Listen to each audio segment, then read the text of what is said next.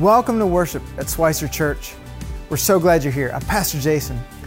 If this is your first time with us, we'd invite you to let us know that you're here. We'd love to send you a gift card just to say thanks for worshiping with us. Today is week 6 of our Revelation series. We're going to be hearing about the church in Philadelphia. Not Philadelphia where the Eagles play, but Philadelphia in Turkey. So we're going to dig deep into the Scriptures. And if you'd like to know more, if you'd like to grow deeper in your faith, if you go to schweitzer.church/next, you'll find sermon discussion questions. You'll find other ways you can connect and be a part of the body of Schweitzer. Next up is Jen, and she's going to share with us some things that are happening right now that you may want to be a part of. Let's take a listen. Hi, welcome to Schweitzer. I'm Jen Brown. So glad you're here today. Just want to tell you about some things that are coming up. This week specifically, we have a healing prayer seminar and training that we're so excited about, and it's a great opportunity for you to explore prayer a little bit more and what that looks like. We have a team of people coming in from Falls Church, Virginia. They're going to lead this. They're experts on prayer. They're going to talk about healing prayer, intercessory prayer, and a lot of things that we're not always sure about, but it helps us dive in deeper into our prayer life. The training's on Friday afternoon and all day Saturday. You're still welcome to sign up, and we'd love for you to be there. And then following this training, we have a community-wide healing prayer service at 5:30 on Saturday night. This will be a really special time together as we pray for one another and we encourage one another through prayer and worship. So we hope you'll come out, sign up for the training, or join us for the prayer service on Saturday. Every week right here on the Schweitzer campus, we provide for families through our Flourish Food Pantry. This is a great way we can serve our community, and we need your help restocking our food items. So it's time for our annual fall food drive. So if you can pick up a list of needed items out in the Fellowship Center today and bring those back through November 6th, it'll really help us serve our community and stock up our food pantry. You can learn more about this at schweitzer.church/flourish. And coming up next month is our second season Boomer Bash and second season seminar. This is going to be a great 2 days together on November 11th and 12th. We'll have a big Friday night party, music, games, all kinds of fun things over in the Student Center. And then on Saturday, we have Clayton Smith coming in to talk about legacy and what that means. If you have not yet signed up for the second season seminar, go ahead and do that today in the Blue Booth or head to schweitzer.church/second season. And last but not least, we're gearing up for our Fall Festival with Schweitzer Kids. This is going to be a blast on Saturday, October 29th from 4 to 6, plus a movie night afterwards. We're looking for volunteers to help us plan the games in the gym and host a trunk or treat outside. There's all kinds of ways you can serve. This will be a great way to reach our community and just have a lot of fun together as part of our Fall Festival. You can learn more about this at schweitzer.church/fallfest. You can also sign up there to volunteer or head out to the Blue Booth today to do that. Once again, thanks so much for joining us today. And remember, you can always head to schweitzer.church/next to learn more about upcoming events, find sermon discussion notes, and all kinds of ways you can connect. Now, let's continue with worship. Thanks, Jen, for that good word. Now, if you're worshiping with us live, we'd encourage you to say hello in the chat feature. If you like prayer, there's somebody waiting for you in the prayer room.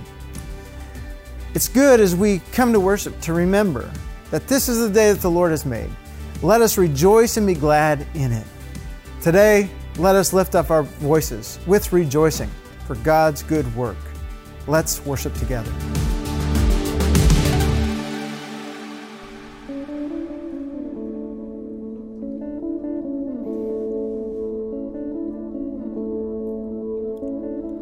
Lord, I confess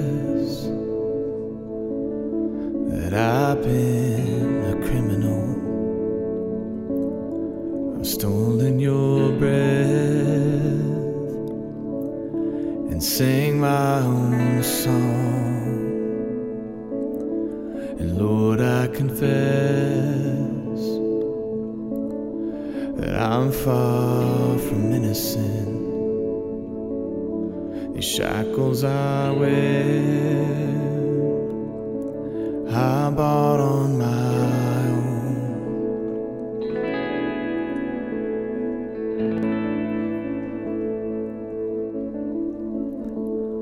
The scarlet sins had a crimson cross. You nailed my debt to that old rugged cross. An empty slate at the empty grave.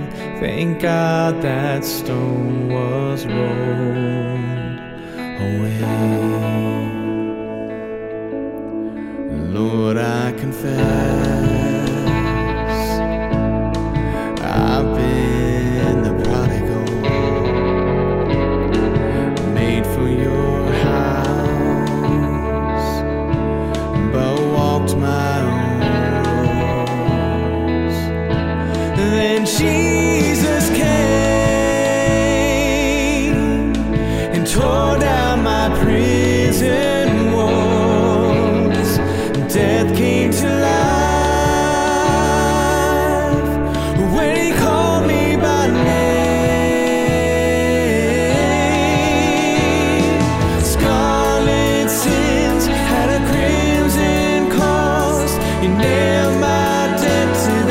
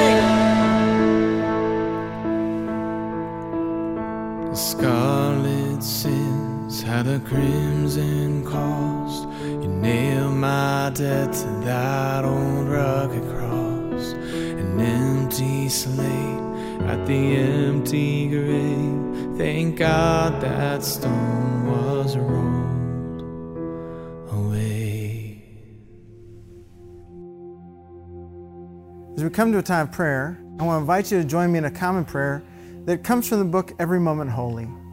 Let's lift up our hearts and pray together. O God and Father of all, we are grateful to be gathered in fellowship and worship at the beginning of this new week. We lift up to you here our hearts and prayers.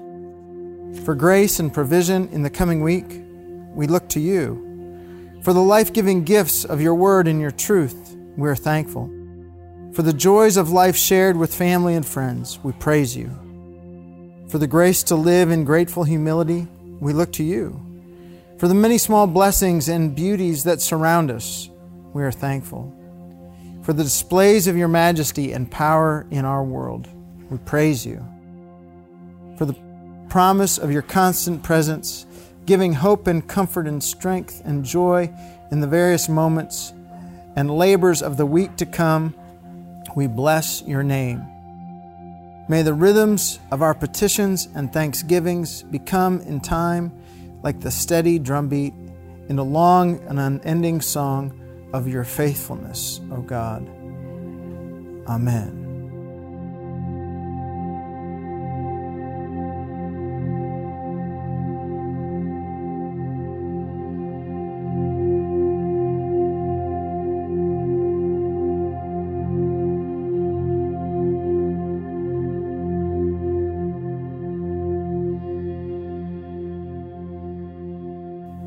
I invite you to join me in saying the Lord's Prayer together. Our Father, who art in heaven, hallowed be thy name. Thy kingdom come, thy will be done, on earth as it is in heaven. Give us this day our daily bread. Forgive us our trespasses, as we forgive those who trespass against us. Lead us not into temptation, but deliver us from evil. For thine is the kingdom, and the power, and the glory forever. Amen.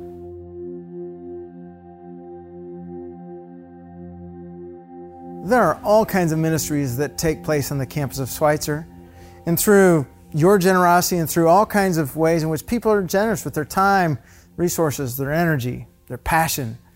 Today we're going to hear from Doug King, our modern worship director, and he's going to share with us about how worship has been impacted because of people stepping up to the plate.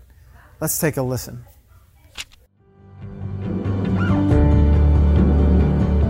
Hi friends. I'm Doug King, your Director of Modern Worship. When I started here just over a year ago, we had 6 people who were serving regularly. In the last year, we've added 12 new faces to the Modern Worship team. That's incredible. And that's a credit to your ongoing support of ministries like the Modern Worship that give folks the opportunity to use the gifts that God has given them to serve and to minister. In fact, many of those folks have begun to use those gifts in other areas, like the women's ministry. Just 2 weeks ago, several of the ladies from our modern worship team led worship for the women's retreat, and then again that following Sunday. And we've got a few folks on our team that are also stepping out to lead on Sunday mornings. I'd also like to take a minute to invite you to our first night of worship tonight, 7 p.m. right here in the sanctuary. This is a great opportunity for us to gather as a church, to come together, to sing songs, to read scripture, and to pray. I know God will be here, and I know He will do a work in each of our lives if we open ourselves to Him. So, tonight, 7 p.m. Yes, the Chiefs play at 3:25 Central Standard Time. As a Chiefs fan who enjoys to watch every game that I possibly can, I promise it'll be okay. So plan to be here at 7. Bring your whole family, bring some friends with you, and let's worship our good God. Thanks, Doug. We're so grateful for the generous and faithful giving of God's people to contribute to see what God wants to do in and through Schweitzer in all kinds of ways to bring His blessing to the world. Today, if you'd like to give, you can go to schweitzer.church/give, or you can use the Church Center app. Thank you so much for being faithful and generous with what God has given to you and trusted to you. God does some amazing things.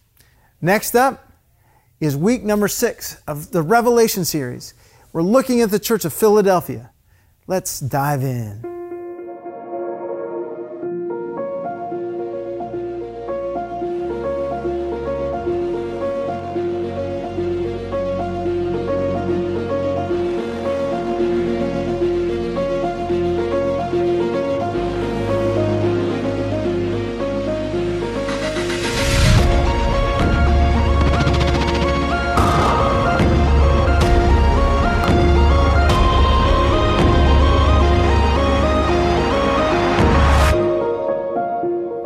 Friends, welcome today. So glad you're here with us. My name is Spencer, and today is part 6 of our series over the most interesting book of the Bible. We're talking about Revelation.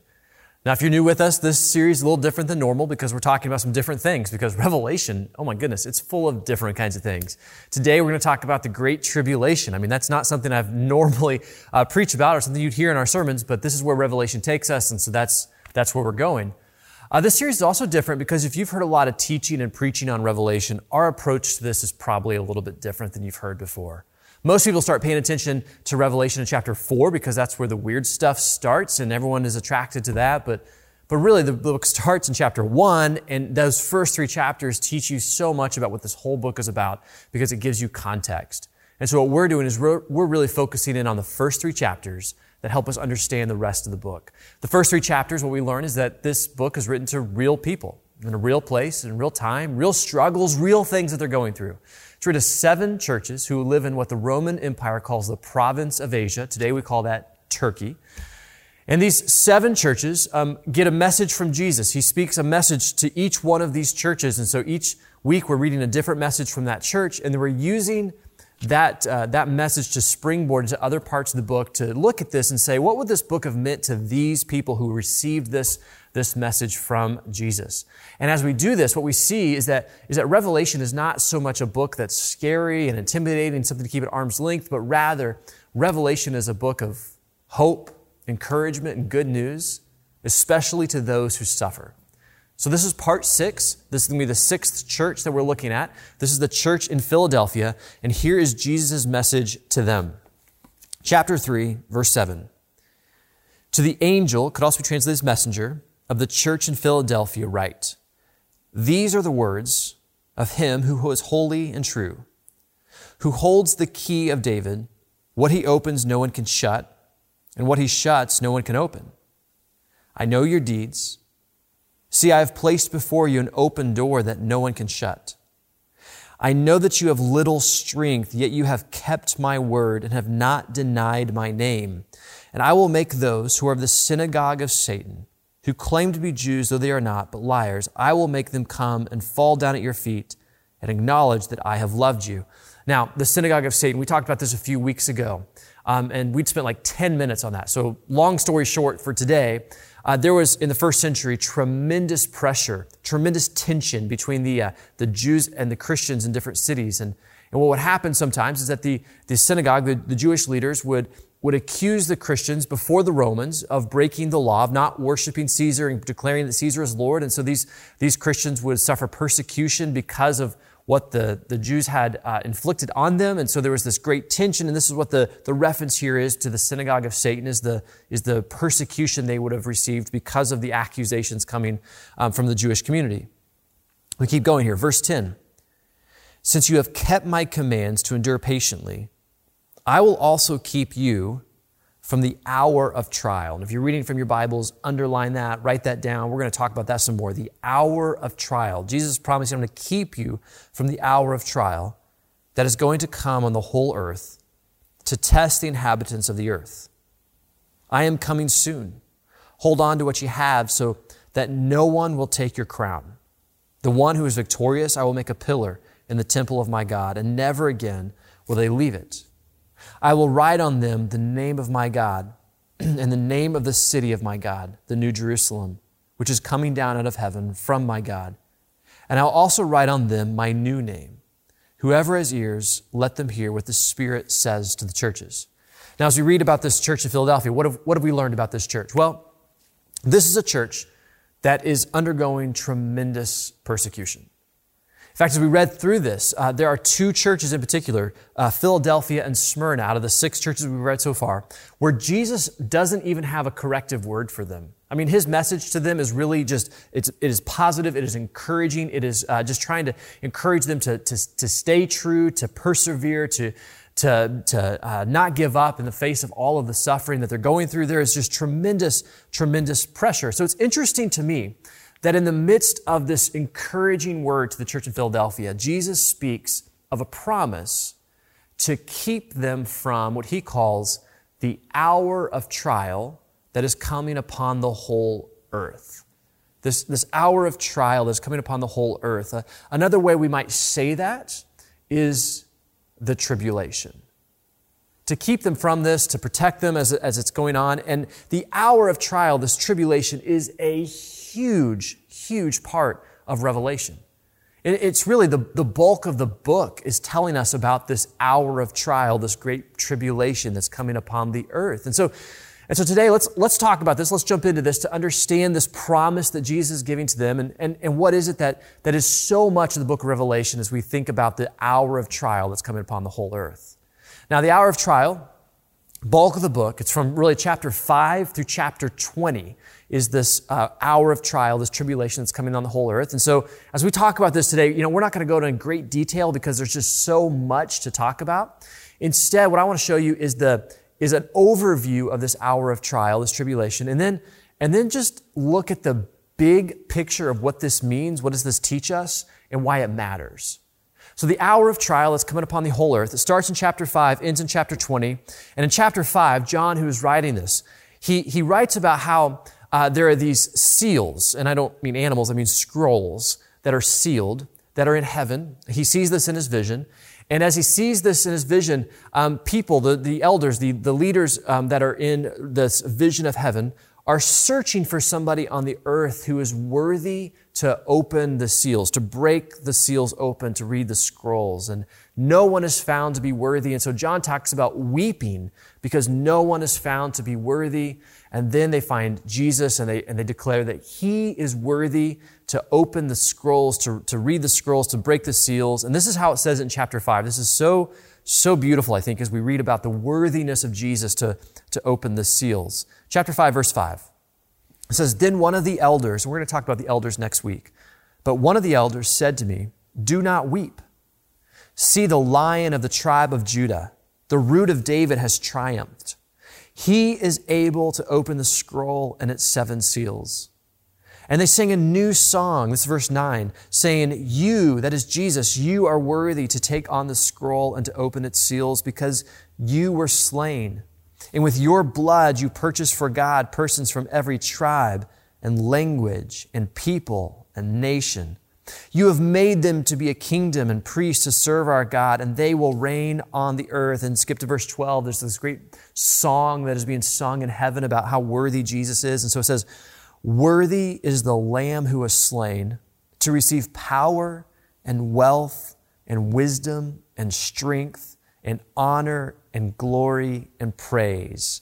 And so from this worship of Jesus and how he is worthy comes the great tribulation. Chapter 6, it opens with this line.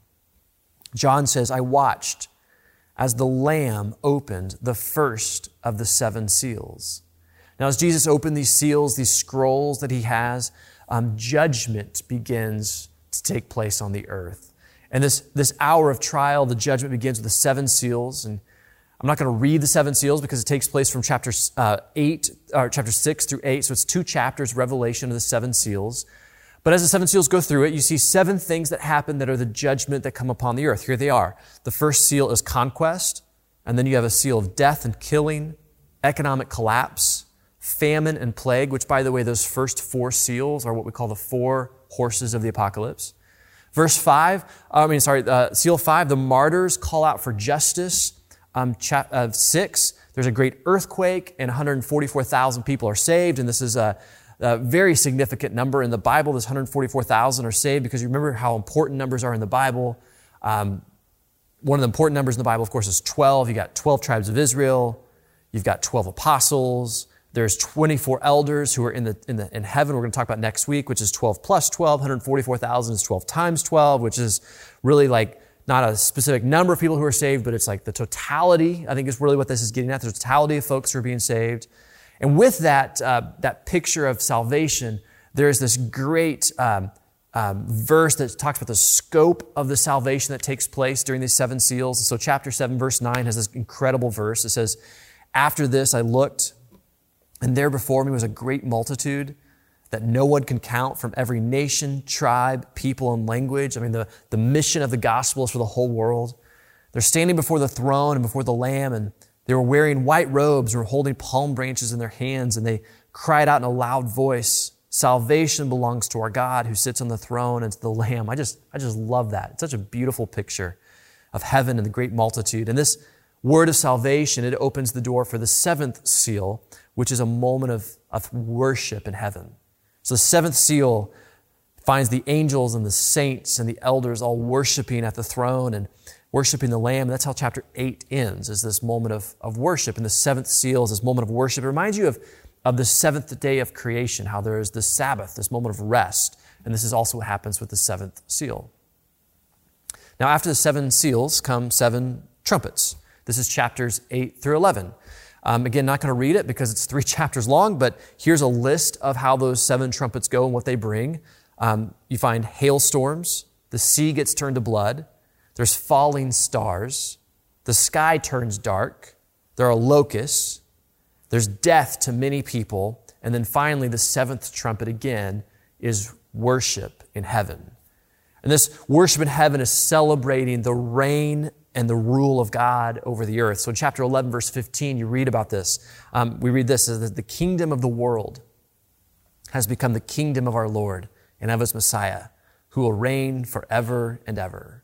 So 7 seals, we have 7 trumpets, and then you get, in the tribulation, 7 bowls. The 7 bowls are chapters 16 through 20, and the 7 bowls, here they are. Again, I'm not going to read them, but here's a list of the 7 bowls. Start off with festering sores. The sea is turned to blood. There are rivers of blood. There's intense heat. There's darkness. The Euphrates River dries up. And then you have the judgment of the prostitute and the beast, which we've talked about in other sermons.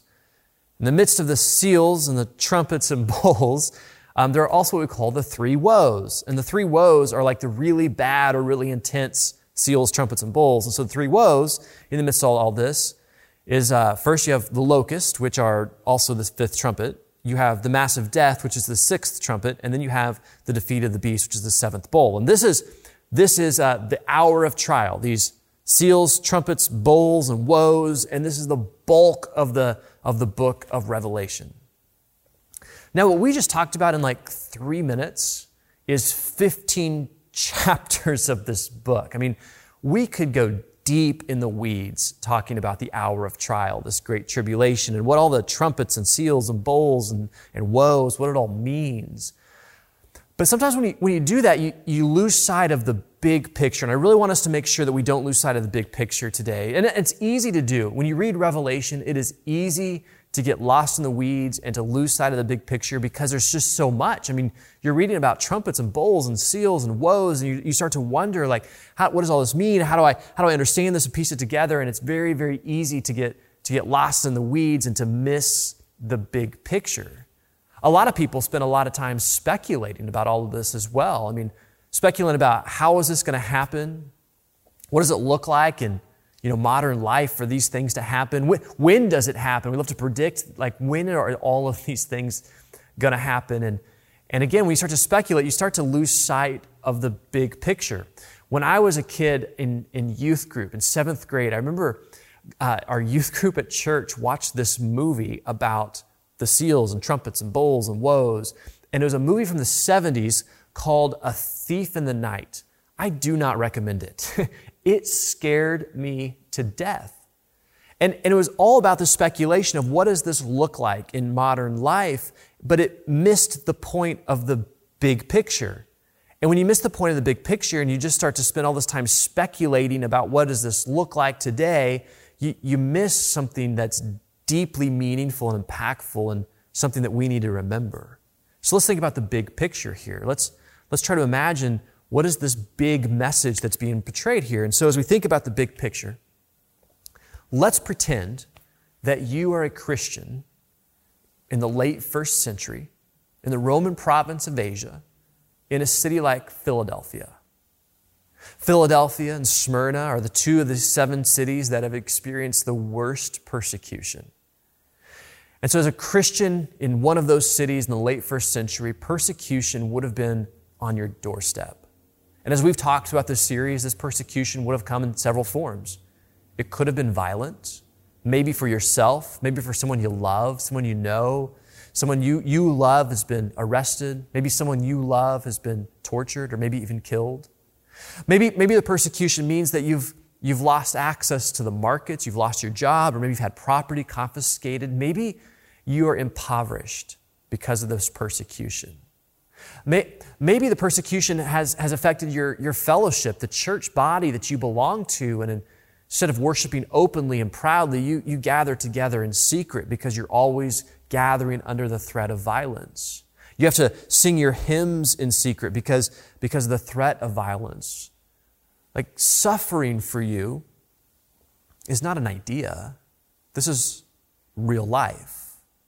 So let's imagine you're in this situation, and then you get this strange letter from the Apostle John, who knew Jesus himself. And he's writing this letter that is this vision that he has of the victory of God and the judgment of God. And it's cryptic and it's strange. And it's all about, the bulk of the letter is about this judgment, this hour of trial that's coming upon the earth, which, by the way, don't forget the hour of trials. We read about it. Chapter 3, verse 10 said that the Philadelphia Christians would be protected from the hour of trial. But, the bulk of the book is about this hour of trial that's coming. And you're in a Christian in a city like Philadelphia or Smyrna. The persecution is real. And as you think about and you read this message, you hear it, you start to piece some things together. You start to remember that, okay, this hour of trial, it all started because Jesus was found to be worthy. He was the judge who was worthy to open the scrolls. This is what unleashed the hour of trial upon the earth. And as you think about these things and how it fits together, there's these seals and trumpets and bowls, and you realize all of these things happen in cycles of how many? Seven. 7 seals, 7 trumpets, 7 bowls. How many cycles of that, by the way? 3. Oh, and there's 3 woes. And you're a Christian, you understand the Bible, you know that when things in the Bible happen in series and cycles of 7 and 3, those are incredibly significant. And you start to piece these things together and draw the lines together, and you realize that the message that John has for you is not like, hey, get ready, bad things are about to happen. Fill up your bunker with canned goods and a generator because it's all about to go bad. It's all about to hit the fan. Make sure you're ready because it's going to be really, really bad. That's not John's message. That's not why he's sharing this news about the hour of the trial. Instead, John's message is not to see these things as a coincidence that's happening in life, but rather the hour of trial is a consequence. Let me say that again. The hour of trial, the great tribulation, is not a series of terrible coincidences. They are presented as consequence. And that truth is so incredibly important. We can't gloss over that, especially if you're somebody who's suffering.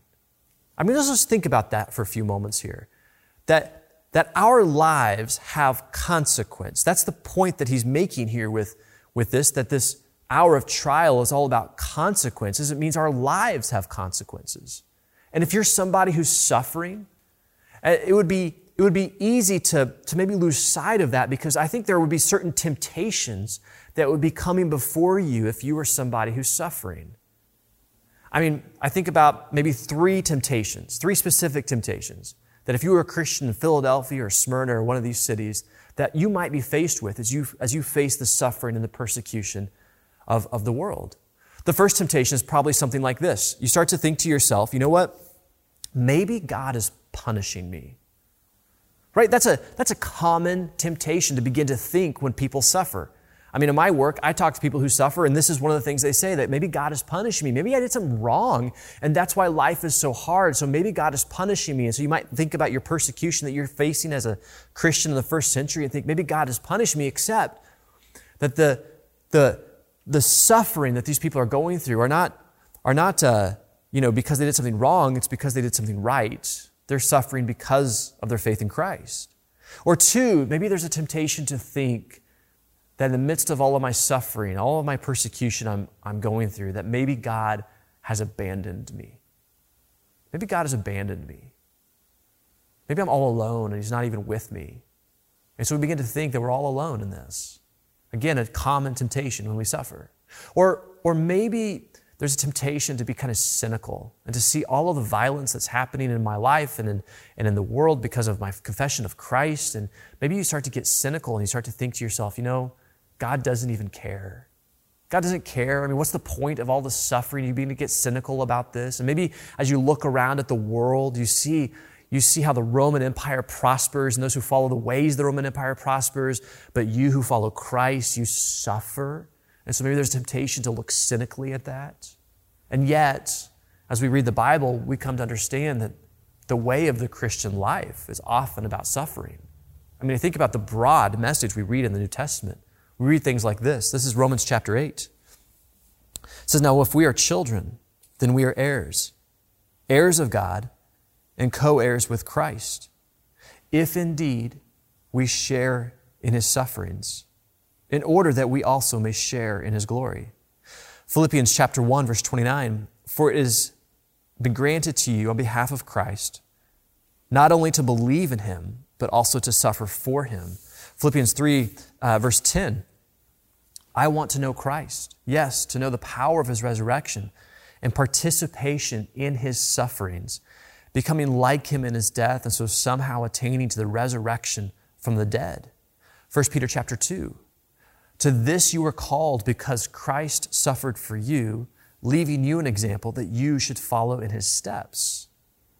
And so Christians in cities like Philadelphia and Smyrna, suffering is a real part of their faith. It's a real part of their life. This is not a thought experiment for them. This is real life. And so they get this letter from the Apostle John, and it teaches them that our lives have consequences because there is one who's worthy to judge. And just think how important that message would have been for them. If our lives have consequences, well, that means God's not punishing us in the midst of our suffering. No, God is actually going to punish those who persecute us. God does not abandon us, no, because he has a plan. That's what we've read with the great hour of trial. And God cares about our suffering. We don't have to look at this cynically because our lives have consequences. And listen, that fundamental truth here, that our lives have consequence, it is something that we need to hear as well. Because life in modern American culture, I mean, that's not something we think about, that our lives have consequence. I mean, that's a really countercultural kind of way of looking at your life as a modern American, to say that our lives have consequences. I mean, we think about life in modern America, we live as if our lives have no consequences, as if there is no one who is worthy to judge. Instead, modern American life, we think to ourselves, what's the goal of life? Well, the goal of life is for me to be happy. My goal of life is for me to pursue this, like it becomes the purpose of my life. The chief end of my life is to be happy, to be comfortable, to be wealthy. And I pursue this kind of life. And we don't think to ourselves, first and foremost about my life, what am I going to do? How am I going to live a life that pleases God no matter what, even if I have to suffer? No. That's not how we approach life at all. We approach life as what am I going to do to be happy? What is it that stands in the way of my happiness? That becomes an obstacle to me. I gotta be true to myself. I gotta pursue my dreams and pursue my passions. That's modern American life. And anything that gets in the way of that is a hindrance because it's not making me happy. And so things like, self-denial that leads maybe even to suffering. Well, that's not the way to the good life. And so we need to hear this message as well, because we need to be reminded of the truth. You know what? Our lives have consequence. And there is one who is worthy to judge. There's one who's worthy to judge. And so I know it's not popular, it's not comfortable to talk about judgment. It's not something we want to spend a lot of time on. It's certainly not something I enjoy preaching on, but it's something that we need to reckon with. It's something that we still have to realize because this is still the truth. I mean, the bulk of the book of Revelation is about how the judgment of God is coming, because there is one who is worthy to judge. Now remember the promise Jesus says to these Philadelphian Christians, he's going to protect them from this hour of trial. And I was thinking about the final judgment, Revelation 20, as we talked about last week. We don't have to face with fear because we're covered in the blood of the Lamb. And yet we need to understand this truth, that there is one who is worthy to judge. And in God's plan, there is judgment. The kingdom of God is coming, but it's coming in a way that there is victory that comes through his judgment, as he condemns evil once and for all. And so we may live our lives as if there's no consequences to what we do. There's no consequences to how we live. There's no consequences to what we pursue. And we may think to ourselves that life is mostly about me being happy and comfortable, but really the truth is that we have to wake up and understand as we look around, listen, our lives have consequences. There is one who is worthy to judge. And as we look around, like this is not all that we see, so that even when we suffer, there is still a point because we are part of God's plan. This reminds me of what James writes at the beginning of his letter. James is the brother of Jesus, and he knows a thing or two about suffering. And in chapter 1, verse 12, he writes these words. He says, "Blessed is the one who perseveres under trial, under suffering, under struggle, under self-denial. Because having stood the test, that person will receive the crown of life that the Lord has promised to those who love him. Blessed is the one who understands that this is not all that there is, but rather that there is one who is worthy to judge. And in his kingdom is coming in judgment and in victory." Let's pray. So, Father, today as we think about this great hour of trial that you promised to protect us from, I think about the judgment of God that we read about in Revelation, especially chapter 20, where there's the final judgment. As we can approach this covered in the blood of the Lamb, Father, we need to understand today this grave truth that our lives have consequences, that we're not just living for ourselves, that living just to be happy and to pursue our passions and just to do the things that make us happy and comfortable, that this is not the chief end of our life, but rather we will give an account of who we are and what we have done before you. And so, Lord, we throw yourself at your mercy and your grace. And we know that as we look to you, we always find grace. We always find mercy. And that you want to lead us into this deeper relationship with you. And so, Father, forgive us for the ways that we live that are just about us. And help us to realize this deeper truth, that there is consequences to our lives. But in you, there's always forgiveness. There's always peace. And that there is always joy, so that we don't have to live in fear of you, but we can now live understanding your great mercy. For anyone who's with us today doesn't understand this mercy of God, hasn't approached this for themselves, and the thought of judgment before God is a frightening thing. With a simple prayer of faith, we just simply want to say, Lord Jesus, would you forgive us our sins and lead our lives? Because in this simple act of faith, there is mercy that we discover as we are covered in the blood of the Lamb. In the name of Jesus, who is worthy, we pray. Amen. Hey, thanks so much for joining us in worship today. We hope you were encouraged. We hope you grew in your faith and your understanding of how God is working with us and working through us to bring about his goodness to the world. A big thank you goes to our team who's behind the scenes, to Alec and to others who contribute to the production of this. Also, a big thank you to Jen, to the worship team, and to Spencer for what they share with us. If we were encouraged today, we'd encourage you to take a moment, share this with somebody that you care about who could be encouraged and helped by this word, this worship service. Next week, it's the finale. Week number 7, we're going to be looking at the church in Laodicea. You're going to want to come back for the finale of the Revelation series. We're looking so forward to it. Thanks again for joining us today. And God's peace be upon you, now and always.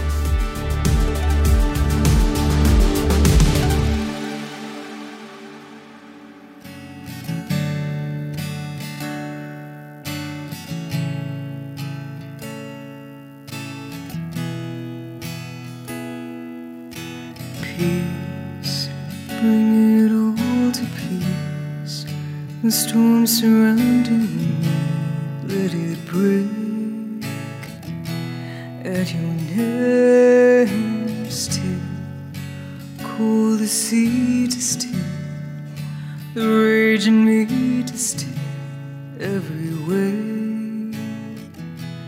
At your name, Jesus, Jesus, you make the darkness tremble. Jesus, Jesus, you silence fear.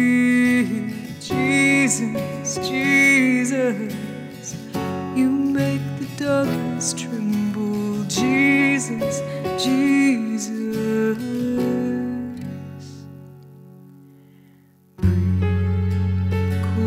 homes to live, call these loans to see once again. I will praise Jesus, Jesus. You make the darkness tremble, Jesus, Jesus. You set us free, Jesus, Jesus. Jesus,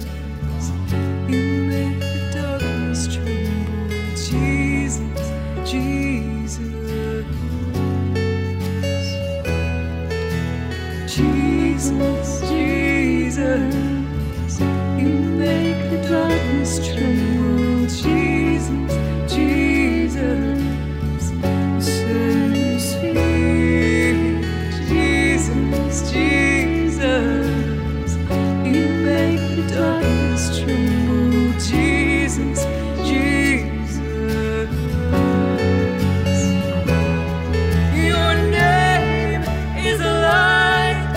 the shadows can't deny. Your name cannot be overcome. Your name is alive, forever lifted high. Your name cannot be overcome. Jesus, Jesus, you make the darkness tremble, Jesus, Jesus, you silence fear, Jesus, Jesus, you make the darkness tremble, Jesus, Jesus, Jesus, Jesus, you make the darkness tremble, Jesus, Jesus, you silence fear, Jesus.